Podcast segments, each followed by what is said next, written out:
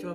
ウガンジラジオへようこそ。今日のテーマは、秘宝、ウガン人35歳を迎えましたというテーマでやっていこうかなと思います。ね、2022年も早いことで5月というところで、誕生日を迎えてしまいました。ね、今年でもう35歳です。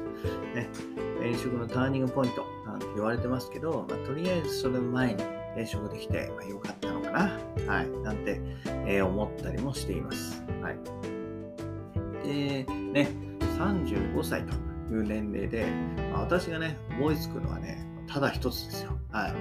あの、クレヨンしんちゃんのね、主人公、野原しんのすけのお父さん、野原ひろしと、まあ、同い年っていうことですよね。うん。なんか感慨深いなと思います。ね。えーあのアニメをね、放送開始からもずっと見ていましたけれども、まあ、当時はね、まさにしんのすけと同い年でした。で、いつしかね、双葉幼稚園の、吉田先生、はい、24歳を超え、えー母のミサイ、野原ミサイですね、えー29歳を超ええー野原ひろしと同じまでなってしまいました。うん。こうしてね、えー昔から親しみのあるアニメの登場人物と、まあ、同じ年齢だと考えると、まあ、年を取ったなと、うん強く実感しますね。はい。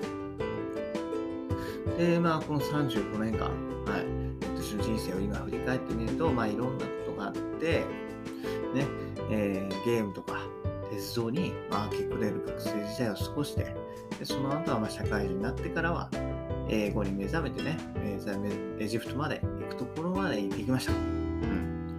ね我ながら見ても、まあ、なかなか壮絶だったなというふうに感じています。まあ、ただね、まあ、いずれのイベントにも共通して言えるのは、まあ、自ら主体的に行動した結果であるっていうことですね。うん。ね、いずれにおいても、まあ、決してね、向こうからやってくるのをじっと待ってるんじゃなくて、まあ、自ら取りに行って、最終的にそれらを勝ち取って、えーここまで来ました。はい。で、その結果がね、たくさん積み重なって、今の自分があると思っています。で、それはね、今回の転職もしかりですね。えー自分が目指すゴールですね。はい。はい。えー、下に上限を突破するということですね。はい。それのゴールに向かって歩みを進める。まあ、時にはね、方向転換が必要にもなりますけれども、まそれもね、自らの判断で実行していくと。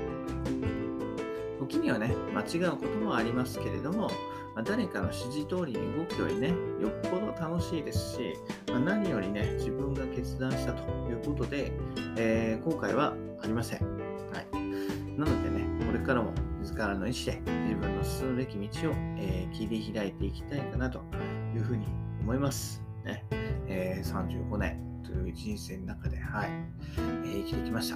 ね、人生100年時代、あと残り65年というところになるんですけど、まあ、そのね、えー65年をね、えー楽しむためにも、まずは今を頑張ろうかなというふうに思います。